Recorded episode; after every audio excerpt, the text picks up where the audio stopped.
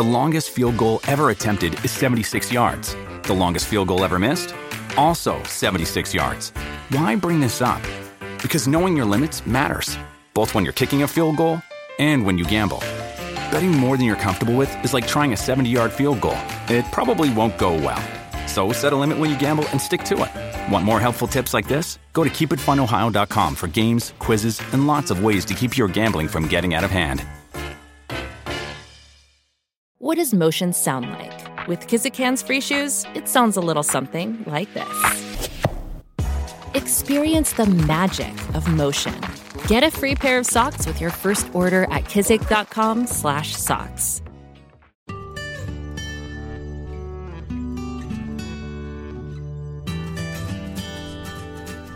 Hello, everyone, and welcome back to New Books in Drugs, Addiction, and Recovery, a podcast channel on the New Books Network.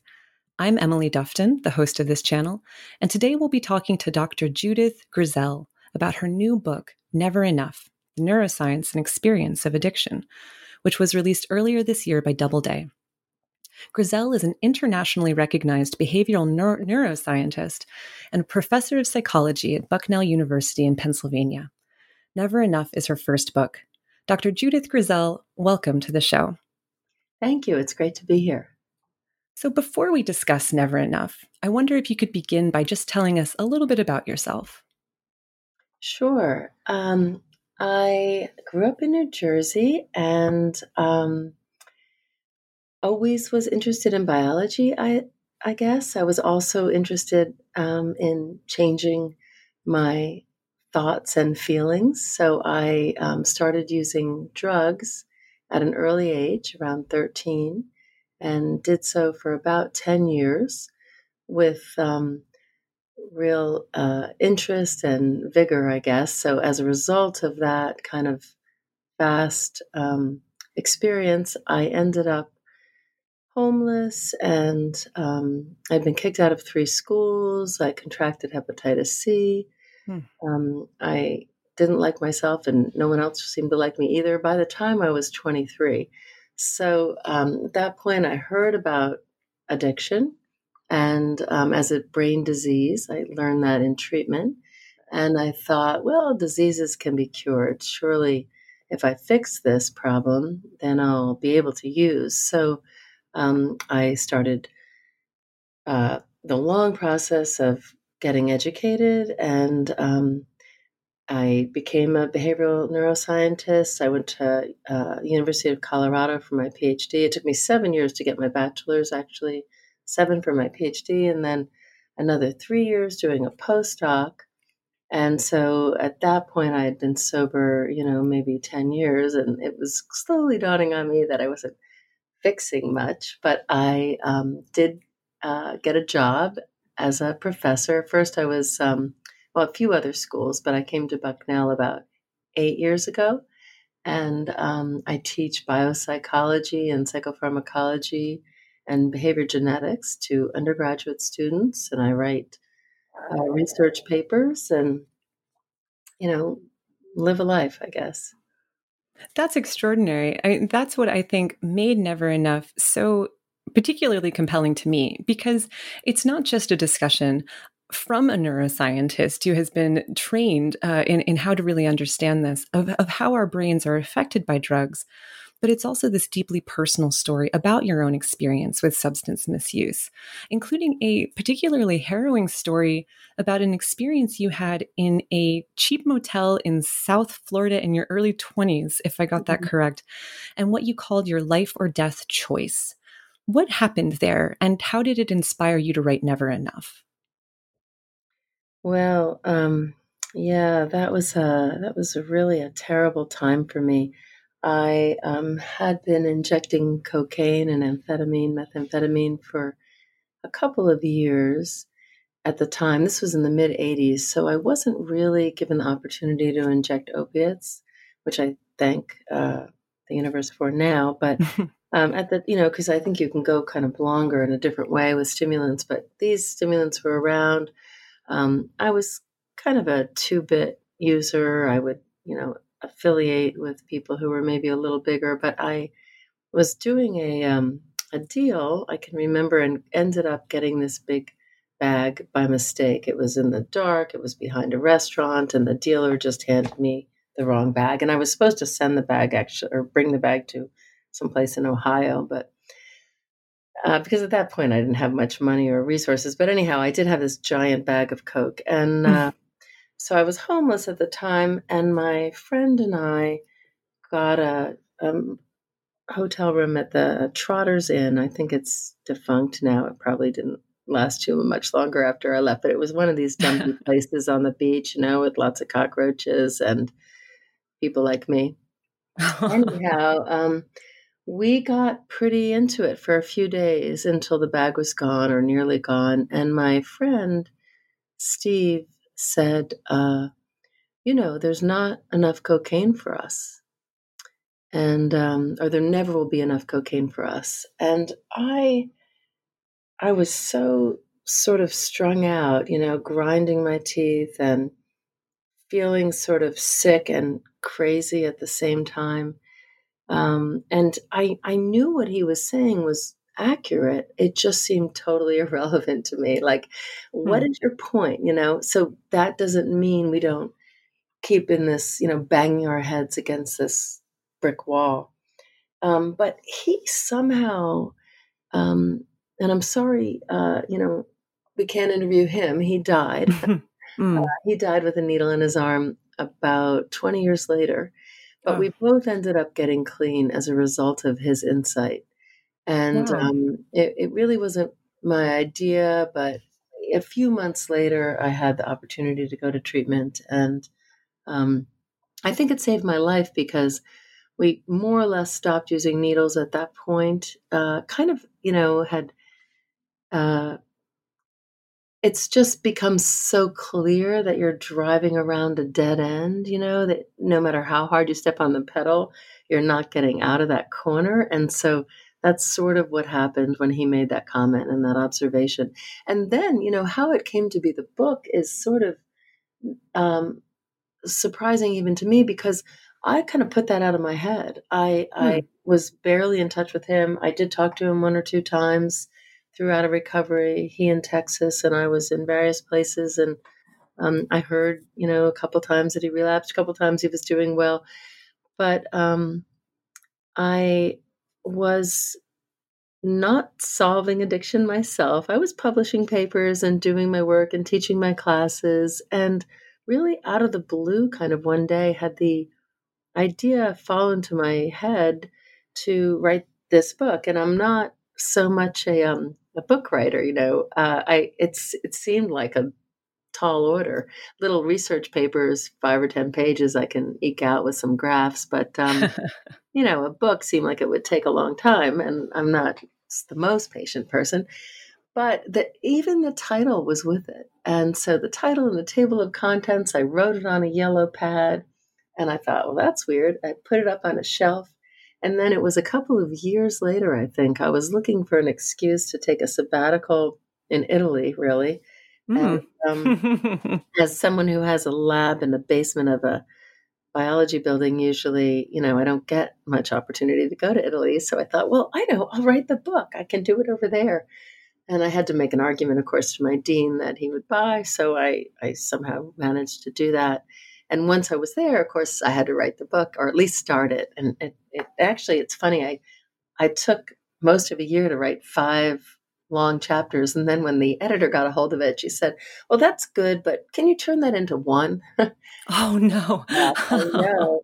She said it's just so much science. Um, so I think I turned it into two, but uh, um, anyway, it, it kind of it took it was a long process, Emily. But that's extraordinary. So Never Enough was actually born in Italy. Wow.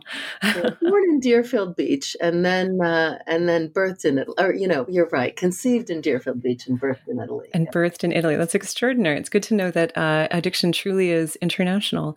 Uh, and and actually, as you put it, the problem of addiction today is epidemic and catastrophic.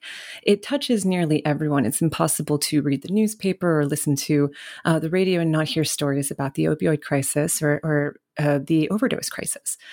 And your book shows why exactly the brain is so good at perpetuating addiction. But before we get into specifics, can you tell us exactly what addiction is? Huh. Well, I don't know if I can tell you exactly, and I can't because uh, science can't. The mm. definition is kind of a changing is changing all the time. For me, the definition is that the costs of using uh, what it takes from me it are bigger than what it gives. And that is a, a sort of a subtle turn. So initially, drugs are providing um, relief and pleasure and fun and comfort and maybe even um, camaraderie, you know, making it easier to dance or enjoy life. I mean, they really enhance our lives. But the more we use, the um, the more likely it is that they go from enhancing or benefiting to um, taking. And that's hard to see when it's happening, but I think that when it happens, then there is an addiction. Now, it's we we um, sort of mark it by tolerance, which means that the same amount of drug doesn't work as well, so we have to take more to get the same effect, and dependence, which is um, where when the drug isn't around, there's a withdrawal state, and every drug, even the first time you use a drug, produces some withdrawal hmm. because of uh, how the brain works. So, you know, a hangover is a little bit of withdrawal, or um, you know, the the little bit of craving and frustration after a cigarette. You know, that is sometimes is barely noticeable, but the more you use, the more noticeable it gets. So we have tolerance, dependence, or withdrawal, and then craving, which comes from kind of a dependence across time and knowing that the way out of this uncomfortable state is to pick up, you know, to get the drug again. Um, and then there's denial, hmm. which is why I think it's so lethal and so persistent. I mean, that we're in this epidemic, as you say, right now, but really we've been in this epidemic for as you know longer than I've been alive. Certainly, uh, you know, since industrial times, I guess there's just many, many people who self-destruct, and we're certainly not getting any better. Mm. Um, so I think you know it has to cost us, and we and we don't see it. And I think um, those five criteria are sort of summarized in the in the idea that it's taking more than it gives. But unfortunately, the fact that there's no blood test or no MRI um, signature that we can use to decide who's an addict or not makes it, um, I think, really sneaky. And hmm. so that's partly, I think, contributing to the epidemic. Absolutely. It also seems to last a long time. Addiction seems to last a long time. Uh, you wrote in your book that even after giving up intoxicants, it still took you a full year to stop missing alcohol and nine years until you stopped missing marijuana. So it seems that psychologically, emotionally, and neurologically, drugs made changes in your brain that lasted a very long time. Um, so we've talked a little bit about some of the emotional reasons that drove your addiction. But can you tell us a little bit about exactly what happens in the brain when a person takes a drug? Sure. Um, every addictive drug is an addictive drug because it activates a small group of neurons going from the top of your brainstem, kind of, uh, I don't know, like at the very top uh, back of your head, um, about the size of a golf ball or maybe less to um, just behind your eyes. And that's called the mesolimbic pathway. And this this is not that many nerve cells or neurons but they um, release dopamine from the brainstem area to the limbic area in the sort of middle of the brain middle of the front of the brain and dopamine release there is responsible for the feeling we have of Ooh, that's great. Ooh, that I like that. That feels mm. good. Mm, you know, kind of like the feeling you get from sexual foreplay or delicious chocolate or every addictive drug. In fact, if you if you were walking down the street today and found some bottle of something laying around, we could determine whether or not it was potentially addictive um, by seeing whether dopamine was released in this limbic area called the nucleus accumbens.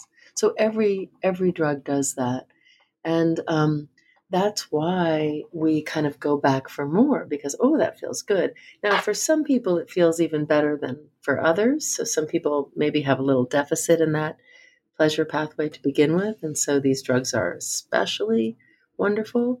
Um, but either way, if you activate the pathway a lot and for addictive drugs we can they're different from natural reinforcers like sex and food because we can control the dose and the timing so we can right. as much as we want when we want and so there's a tendency to kind of st- keep pushing on the pedal just you know over and over and over again and um, whether that's daily or multiple times a day or every thursday and friday night or whatever it is the more often we do it, the more the brain kind of um, adapts to that by becoming deaf to pleasure. Hmm. So um, it's kind of like listening to music a little bit too loud. If you if you keep doing that, you have to your ears get insensitive, and you have to turn it up each time, and then your ears get more insensitive, and you have to keep turning it up. So pretty soon you're blaring the music, and you can't hear a thing. And I think that's the situation for most drug addicts, where they're taking it only because not having it, you know, the deafening silence is way uncomfortable and painful. But getting the drug maybe makes them uh, have some experience of normalcy. So it's really a, a kind of a dead end experience uh, because the brain adapts to every single drug that changes the way it um, acts. And it adapts in such a way that it produces the opposite effect. Right. I think that's so fascinating. Uh, and, and, is that what you're talking about uh, when you write about the three laws of psychopharmacology?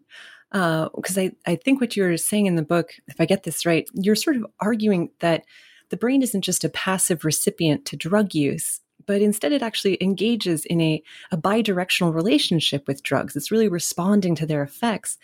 Um, your laws sounded to me a bit like Isaac Newton, right? What goes up must mm-hmm. come down. Uh, so, could you explain your three laws of psychopharmacology and talk about how you came up with them? Yeah, your summary, by the way, was excellent there. Um, so the well, thank you. law, I'm sure I learned this in a psychopharmacology textbook, and I've been teaching the class for a while. So the first law is that um, drugs don't do anything new; they only change the rate of what's already going on. So, what nic- do you mean by that? Well, so nicotine um, mimics acetylcholine at a particular kind of protein receptor to produce a particular effect. And that's an effect that acetylcholine is usually doing, but nicotine does it even better. Maybe a hmm. more familiar example is that um, we all have heard of endorphins, and endorphins are endogenous morphine like compounds, and we have dozens of those in our brain. And uh, morphine and heroin and fentanyl and Oxycontin are all mimicking endorphins. And the reason they work is because they do what endorphins do, but they do it better because we can control the dose and the timing. Um, even alcohol, which um, is not mimicking a natural alcohol per se, but it's only working because it affects the brain activity that's already happening. So mm. if if uh, be, we're sensitive to drugs because they interact with these um, already present biological substrates that are going about their own business. So um, we need endorphins to help us deal with stress and pain, and uh, they do make it more likely we can survive, and because we're better able to cope. Well, we like that coping so much, and we can find it now in a bottle, so we can really deal with our stress and our pain mm. completely getting rid of it. But that um, not uh, what the brain, you know, the brain adapts to drugs of abuse, but the brain adapts to everything. and I loved the way you described it as bidirectional because it, it's it's kind of most glorious feature, I think. I mean, the heart is nice, and even the liver is pretty darn interesting but the brain is unique because it is such a uh, communicator and it adapts and it takes information in and it, it's better than the best computer you know? I mean maybe soon we'll have computers even better but uh, up until this point in history the brain is the um, most profoundly uh, capable organ for um, change and for prediction and for ad- adaptation. And so, um, one of the things, uh, so in addition to adapting, the brain is helping us by telling us what's going on. You know, if something important happens, especially if it's it's important and it's good for us or it's bad for us, like you know, you meet the love of your life, or you have a terrific idea, or there's a hurricane bearing down, or you know, you have to get out of something's way. Um, that kind of information is only possible for the brain to perceive if it has a kind of a, um, a nascent state of openness so it can detect these inputs against a sort of a blank background. And that blank background is our normal, neutral feeling state. Like right now, I just feel okay, like I usually feel when nothing great or terrible is happening. Mm-hmm. Hopefully, it's the same for you. Well, when I take opiates, for instance, I've kind of told my brain something wonderful is happening in spades and it's not stopping. It's just happening, happening, happening, you know, for hours while I'm not out here. That is um, that would prevent the brain from detecting life threatening or um, really critical information. So what it does is to a to a persistent stimulation, it counteracts it.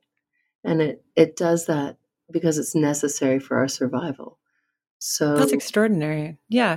You, when the brain is adapting to all of these drugs that affect it, uh, you write that it essentially counteracts the drug's mm-hmm. effect. Uh, you write about these processes in, in, this very easy way to remember, which I appreciated, which was the A process and the B process of drug use.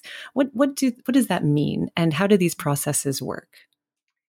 Yeah, great question. So that's really the heart of the book. Um, I'm glad it was understandable because that's what started to write uh, five chapters and came down to one or two.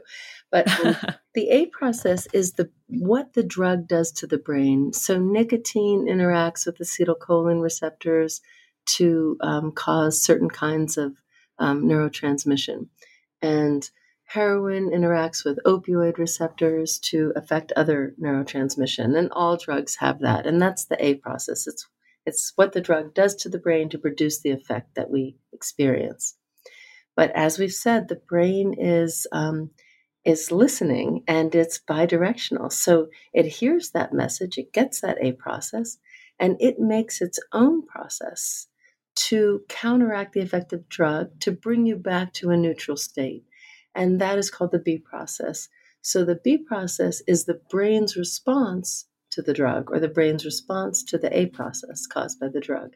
And it's always the exact opposite of the drug. So this is the reason that withdrawal from any drug is always exactly the opposite of what you were going for with the drug. So mm-hmm. if we're taking a drug to help you relax and unwind, and you do that regularly, you become tense and anxious. If you mm. take a drug to help you sleep, you become insomniac. If you take a drug to be to have some energy, you become lethargic. If you take a drug to um, reduce suffering, you suffer. It's and does this apply to any drug, including a, a cup of coffee, including um, you know, people take melatonin? Does this affect? Does this apply to absolutely everything we put into us? Yeah, well, it applies to any drug that works by changing the brain's activity, mm. um, and it definitely includes caffeine. So caffeine is uh, a drug that blocks a certain kind of adenosine receptor, another neurotransmitter family. And um, as a result of that, the adenosine receptors uh, increase, and that makes me tired. But melatonin is an interesting one. I don't want to get too far down the road, but melatonin doesn't affect the brain directly. What it, it does is it um, is a metabolite of serotonin. And um, so because, and, and it, uh, it's a natural compound that uh, is high when we're sleeping, it actually doesn't produce um, to counteract this uh, effect. So melatonin doesn't have this for kind of a complicated reason. But you know, some people um, take tryptophan, which would help you sleep. Maybe you think that it might come after a big Thanksgiving meal or something, and you can buy it over the counter. And with tryptophan, you do get this um, reduction over time. So, tryptophan is the precursor to serotonin, and serotonin is the precursor to melatonin. If you take tryptophan over and over again, you make less serotonin to make less melatonin. But because melatonin is the end product um, of this pathway, this natural pathway, we don't seem to adapt to that. But um, I will also avoid eating uh, Thanksgiving dinner every night to try to fall asleep. that's a good. That's a good plan. Yes. so, I mean, stasis seems like a good thing. If the A process and the B processes are interacting because they want to bring the body back to stasis, that seems good, right? But the B process also seems like a real bummer. Uh, drug use starts off as a lot of fun for some people, but after a while, you write that the best the addict can hope for is the transient alleviation of chronic despair. So, are our brains basically both the recipients of drugs' pleasurable feelings as well as the reason for why this pleasure eventually stops? Absolutely. Yeah, they're they're responsible for the good feelings that we get from drugs because drugs are changing the rate of what's already going on. That was that first law of uh, psychopharmacology. I think I skipped the rest of them. And the second one was that, um, which we kind of discussed indirectly, but it is that they um, all have side effects. And they do that because they're um, affecting a whole range of neural communication. And then the third law, my favorite law, which is uh, the B process, essentially, that the brain counteracts um, regular drug effects by producing the opposite state, and it is to um, to restore stasis. And I think stasis is great for our survival because it ensures that we can respond to what's happening around us. But it is absolutely the bane of every addict because you're trying to get you're trying to get away from your neutral state. You're trying to, mm. you know, exist in a kind of super elevated state, which is, um, in a way, saying that you are going to take enough drugs to outsmart your brain. And I think that we've shown through um, maybe our own families and neighbors, or at least the news, that we're not going to be able to uh, outsmart that. The brain's adaptive capacity is basically limitless. You know, somebody mm. Who's addicted to opiates can take 200 times a lethal dose in a naive person and not even get high. Mm. So the drugs don't work at all. They only keep them from being miserable. And, and really, most addicts who have had an uninterrupted supply for a while are no longer getting high at all. They're just not feeling miserable. And I think that's the state where they're in the stasis um, but the and it's I guess not so terrible until the supply does get interrupted. And mm-hmm. in that case, they're really in a deep, um, you know, anti-drug or withdrawal or B process state where um, all the effects that they were using for they're experiencing the exact opposite. They can't sleep, they can't sit still, they can't relax. You know, they have diarrhea, mm. all of those things how long does it take to shift one's stasis then to transform from a stasis where there is where where perhaps we could describe stasis as a sense of sobriety uh, without on- intoxicant use to a shifting level where stasis actually requires the drug. And I'm, I'm sure it's different for each substance but is there a general rule of thumb for how long it takes to to reach that new point that new level of stasis? Well um, great question. So the first thing is that it's important, I think, to note that the first time you use the drug, the brain is already adapting. Wow. Um, so, you know, 20 minutes after your first opiate exposure, you're not going to ever kind of be quite as good because the brain learns so well and so quickly. Um, and it does depend on the uh, type of drug, and but more importantly, it depends on how much the cells are bathed in the drug and how many times they are withdrawn from that bathing, and also the amount of drug. So, in general, the more you take and the more frequently you take it, um, the more uh, disrupted your homeostasis or your middle ground will be, the more the bigger the B process will be. And also, practice with withdrawing actually makes it worse. So, for alcohol, for instance, we know that going through um, periods of deep intoxication, like binge drinking and then withdrawing, and binge drinking and then withdrawing, and binge drinking and then withdrawing, really teaches the brain well, um, mm. you know, how to adapt and creates, therefore, alcoholism or alcohol dependence. Um, so it, it's the good news is be, the brain can do it this way, and it can also, you know, adapt the opposite way. But it does. It takes time in both directions. Mm-hmm. Never Enough spends some time going through the neurological effects of several specific drugs. And you define them, I think, in really, really extraordinary language that really stuck with me. Um, you write that alcohol is a pharmacological sledgehammer, uh, cocaine is a laser, and marijuana is a bucket of red paint, which are great descriptions. Um, why did you choose to write about these specific drugs, and and how does the brain adapt to their use? What do you mean when you call when you say a pharmacological sledgehammer or a laser or a bucket of red paint? Yeah, well, you know, I, I spent my career teaching undergraduates, and I really feel like um, a good way to understand things is by metaphor or analogy. But the drugs act so differently, and I think those three are ones that I personally know a lot about and also have studied a lot. So I was trying to describe, as you say, what is it that what's the A process from these drugs and what's the how does the brain adapt? And the A process is for alcohol kind of like a sledgehammer because the drug is so nonspecific. It's a tiny molecule. It goes through membranes really well, so it gets distributed throughout the brain. It doesn't like marijuana kind of gets stuck in fatty areas. Mm-hmm. That's not the case with alcohol. It really is um, comfortable in water and goes across membranes well. Um, the way it produces drunkenness is something we're still figuring out, but it interacts with GABA neurotransmission by speeding it up. And GABA is a major brake in the brain, so it's slowing everything down. So when it speeds up the brakes, that means it really slows activity down. Um, alcohol also blocks uh, glutamate, and glutamate is the major gas pedal. So by blocking that, again, it's slowing things down. It mm. interferes mm-hmm. with neuron to neuron communication in lots of different ways. So it has this this sort of general ability to just um, screw up neural communication, and for that, I think it is like a sledgehammer. You know, um, you.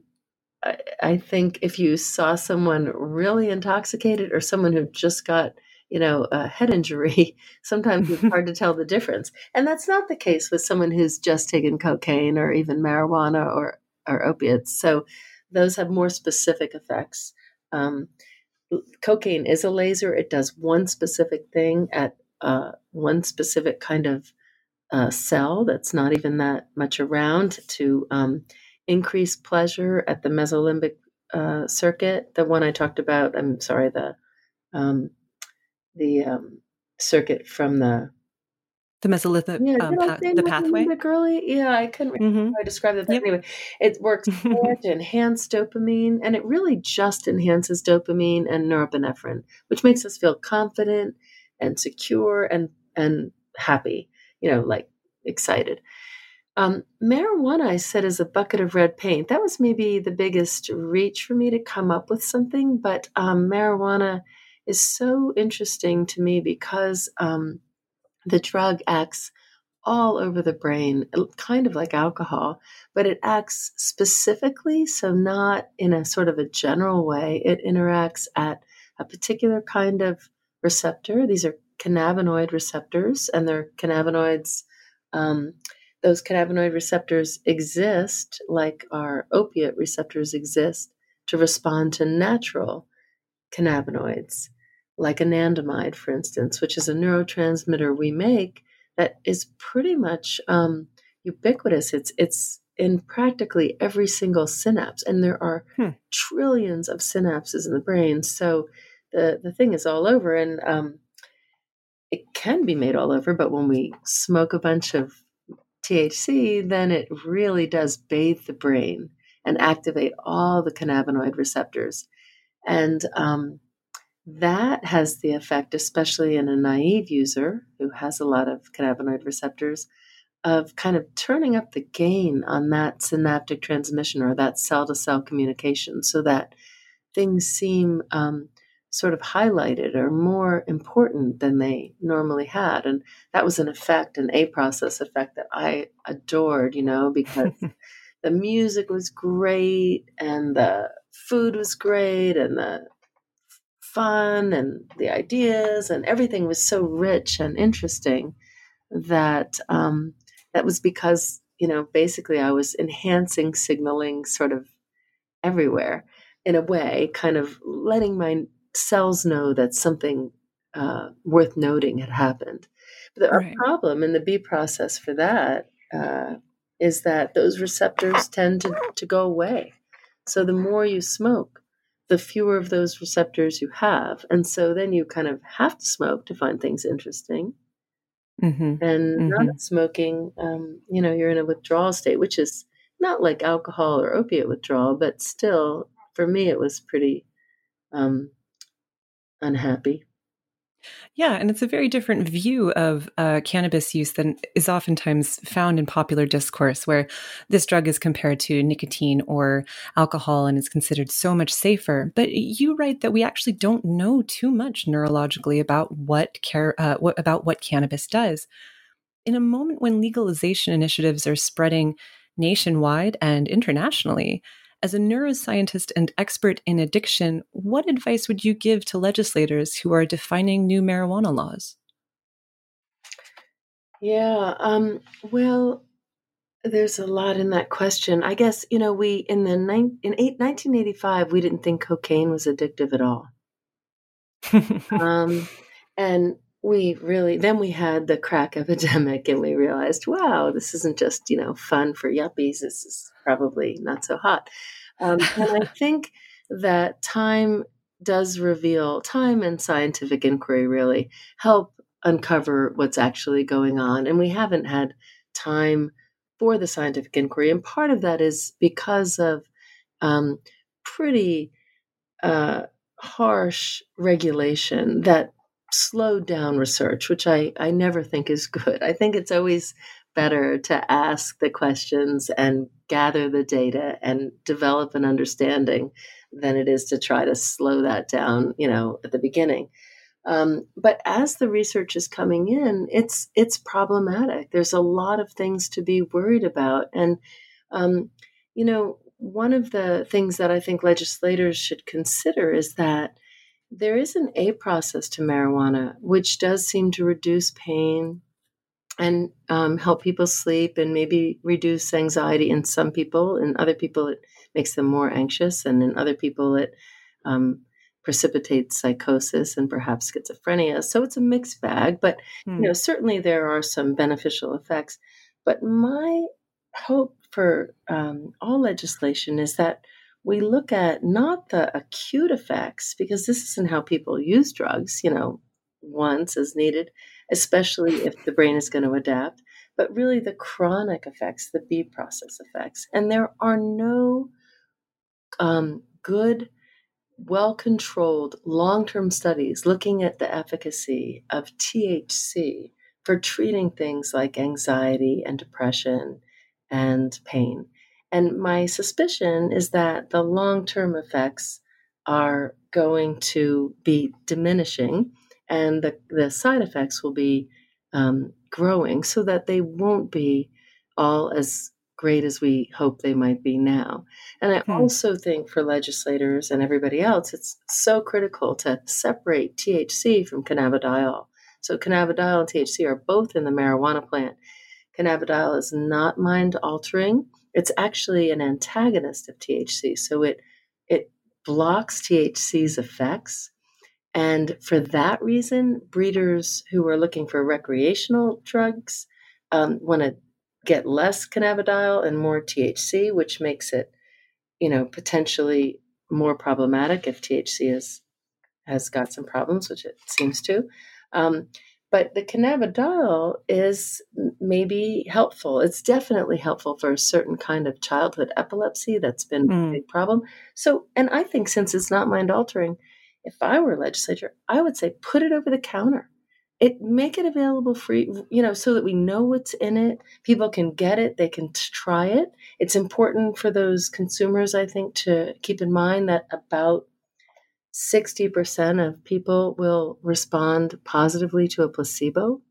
So you can give a sugar pill for anything from varicose veins to knee pain to bad eyesight, and people will experience benefits 60%. So, wow. you know, some of that may be um, placebo effect. And I think, you know, we need controlled studies, but what the heck, cannabidiol should be out there. Hmm. Now, and just to clarify, cannabidiol is probably better known to some of our listeners as CBD, correct? Yes, that's right. Yeah, mm-hmm. that's right. And yeah, and so just just kind of following up, you know, I know on the internet and uh, among people I meet at the dog park and stuff, there's a lot of uh, you know, well, if you have this percentage of this and that percentage of that, it's good for this and it's good for that. But I, I encourage everybody to look for the empirical research to support those claims. And unfortunately, there isn't much. And I think it's coming. I think we'll have it in 10 or 20 years. It takes a while you know, wow. understand much better. But in the meantime, you know, maybe be a little skeptical. And I will definitely tell my three-year-old to wait until that research comes in before he starts to experiment with any with any substances. Um, mm-hmm. One of the most remarkable uh, parts about Never Enough, I thought, was your discussion about uh, the brain's plasticity, both in generating addiction but also in overcoming it. Are people with substance use disorders fated to be addicts forever? Mm-hmm. That is a great question, Emily. Um, and when we don't, it's hard to prove that the answer would be yes. I, I think I give an analogy like, um, I don't think I can fly. You know, I think I'm still an addict. But the way that I would have to prove that would be to jump off the roof and die, you know, and then you would say, oh no, she couldn't fly. And oh no, you know, she is still an addict because She'd been clean for 30 years and then she decided just to do a little of this or that. And the next thing you know, she's, you know, hanging out on the street corners. So I think um, there's not a lot of evidence that most people who um, develop the kind of problems I had, which were sort of losing a lot just to pursue this kind of insane hunger um, can go backwards. But there are there is evidence for some people growing out of it. So young people who um, you know are kind of overdoing it in college, and then they kind of wake up. Part of that might be that they have a biological um, resilience that maybe not everybody has, and part of it might be that they stop using while their brains are still in that highly plastic state. So between about um, 13 and 25, we know that the more you use, the higher your risk for addiction because the brain is so, so plastic. But also, it's um, maybe more amenable to recovery for the same hmm. reason. So it might be that they grow out of it or that they somehow keep themselves from crossing some invisible line. I don't know what that is. Um, but I should just be clear there's, there's not a lot of evidence for people who have big problems and then learn to um, be moderate users. There's many people who've tried and failed, many more who've tried and failed than who've tried and been successful. Wow. Excuse me. I see your book as kind of an addiction studies sandwich. You you start with your own story of addiction, and then you discuss addiction's biological and neurological drivers and the effects of specific drugs. And you close with a really fascinating discussion of some of the social motivators for drug misuse and a discussion of ways to combat the problem. So I was wondering if we could talk a little bit about those social motivators for drug misuse.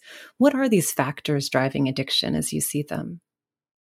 Yeah, I, I think I came to this, um, you know, kind of the long way. I really am somebody who uh, appreciates the biological or the mechanistic um, contributions to behaviors.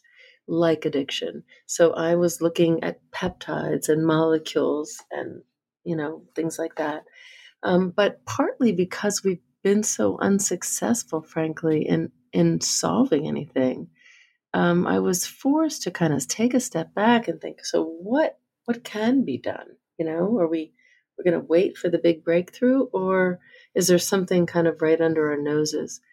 And um, I'm very sensitive as somebody in recovery to the um, diminishing opportunities for interacting in a normal social world without messing with my pharmacology. I think hmm. that it is so much a part of our culture. Alcohol and now I guess weed and other things. It's it's just much more normal, I think, to be intoxicated than to be sober. And I I think that um, that's something maybe we could look at because it's lonely. And I, I think, you know, it was very hard for me in the beginning that I was in a halfway house and then I was in sort of a protected environment. And then I went to school where I just kept my head in the books. But I think to, um, like, I've, I've really noticed the, um, not only the marketing and the kind of um, pushing of the advertising for using drugs. And I, I dread the day when that comes out for marijuana. As you said in the beginning, it took me nine years to not want to smoke a joint, you know, and uh, like I think every day I wanted to get high. And so I don't know if I'd been able to sustain that if it had been really all around me. So I think hmm. that's kind of some low hanging fruit. I mean, what we're giving two messages. We're saying, you know, oh my gosh, these people are all dying. Isn't this terrible? What can we do? And on the other hand, we're just really embracing the idea that um, it's perfectly normal to be a little wasted all the time. And and I, I think if you if you're able to do that, I understand, you know, why you would want to. But if you're not, and it's not you know, it's worth noting that my situation is not rare at all. It's probably hmm.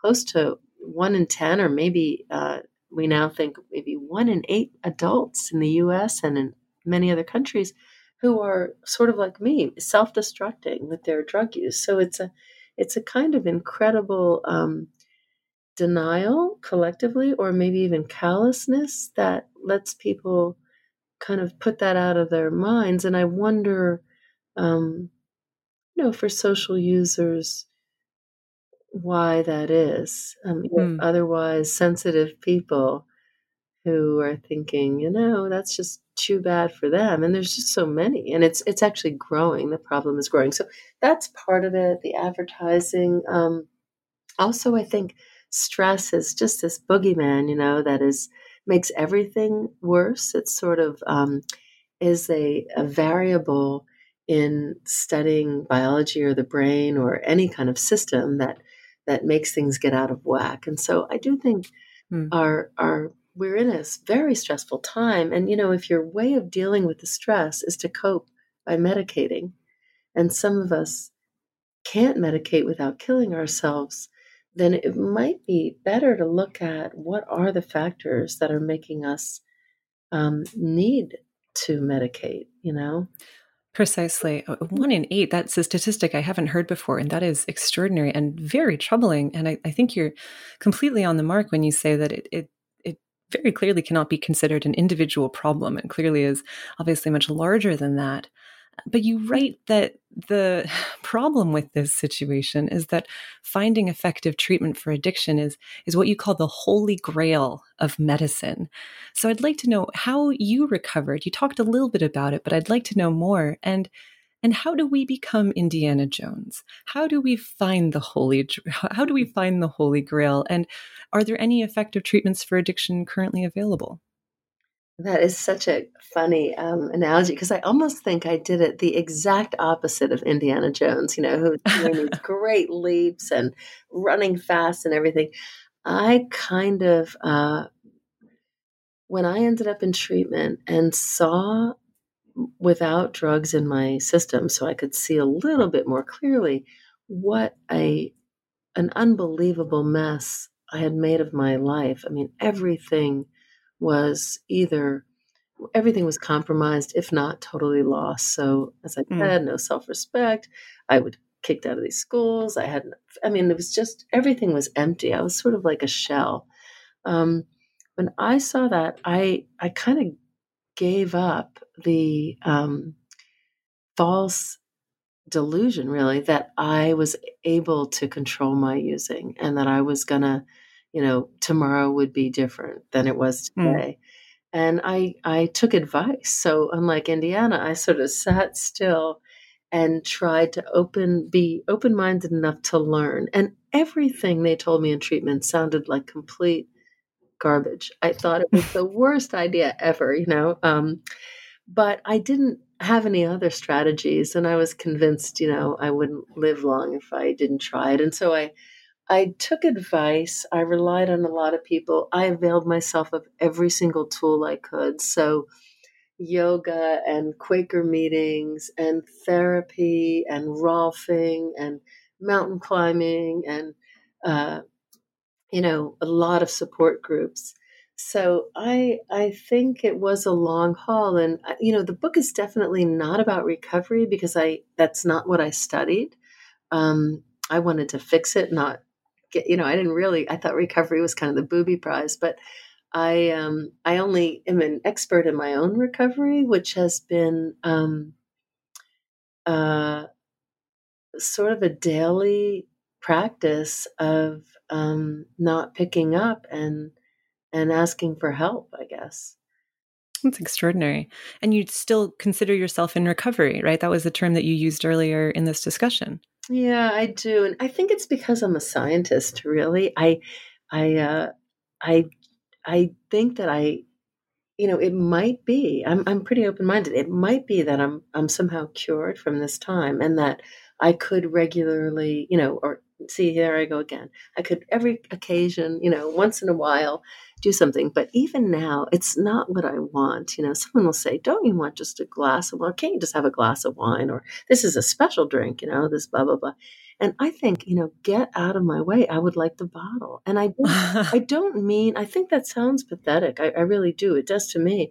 But it's the truth. Like, I, my, I don't want to taste the wine. I want to be drunk. Mm-hmm. I don't mm-hmm. want to um, just smoke weed at the MoMA. You know, I want I want to enhance every day. Mm. And I and I because my brain would adapt very quickly and it probably already learned all the tricks it needs to do that, so it would be even more quickly. I have no um, illusion that I would would be very much different. I think I'm the same person, and it's unfortunate I'm this way. But you know, I also think my um, my tendency to excess has been a strength, you know, not with drug use, but with graduate school or writing grants or, um, you know, personal goals. So, um, Absolutely. Yeah, you've really put it towards good use. I mean, you you completely turned it around. And I've read a lot of books on addiction. This is a field I'm very familiar with, but I've never come across one quite like yours that features both diagrams of the brain's mesolimbic pathway, as well as illustrations of the Queen of Hearts from. Lewis Carroll's Alice in Wonderland. I, I just loved that. Was it important to you to make neuroscience both accessible and very personal in this book? Yes, um, it was. It was funny because the original idea was to mix it. When I started writing, honestly, it was much easier to write about the science than it was about myself. And um, that had to sort of be pulled from me. And that was, even though that was my original intent, I think in theory it was easier than actually in practice. And about probably a month or two before the book came out, I was kind of in a panic. I was like, oh my gosh, you know, this is way too much of me. Um, and then I consoled myself by thinking, well, no one will probably read the book anyway. So it's fine because nobody, you know, people don't usually read the stuff I I mean, a few people, but not many. Um, but I think that my experience is, in a way, very typical. And so the fact that addicts can relate the feelings and the thoughts and the compulsions that I had um, with the underlying neurochemistry is um, maybe um, educational so that they can see it. And my hope is really that the, those principles, those scientific principles, which are not, you know, just my ideas, these are really a synthesis of the field that was, mm. um, you know, 50 years of research is sort of accurately represented there. It's not inclusive, obviously, but it kind of gets the the heart out of it. Um, mm. I think it it should be useful, and I and you know often there's a disconnect between scientists who are really working hard to help and um, and it reaching or translating down to people's lives, and so um, I'm I'm really I mean if if that happens as a result of sharing my personal experience, then it will have definitely been worth it.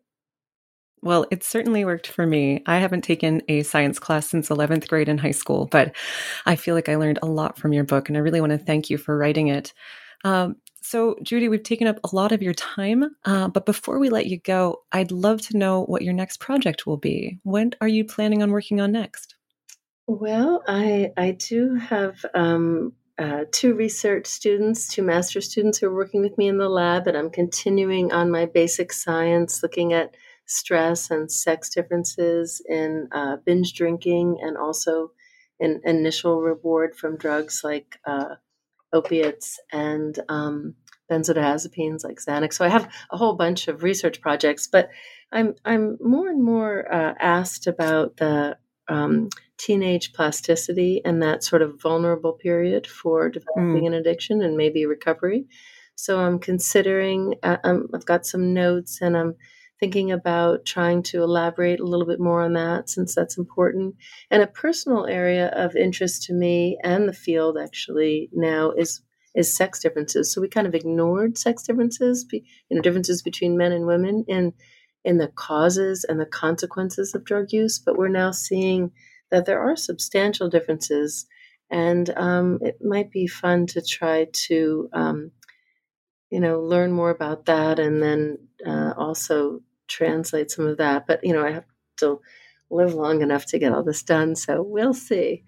well, that all sounds awesome. And as a as a parent of a child, I look forward to your research on teenage brains, so I can just hand him your book and say, "Read this, make your own decisions." Mm-hmm.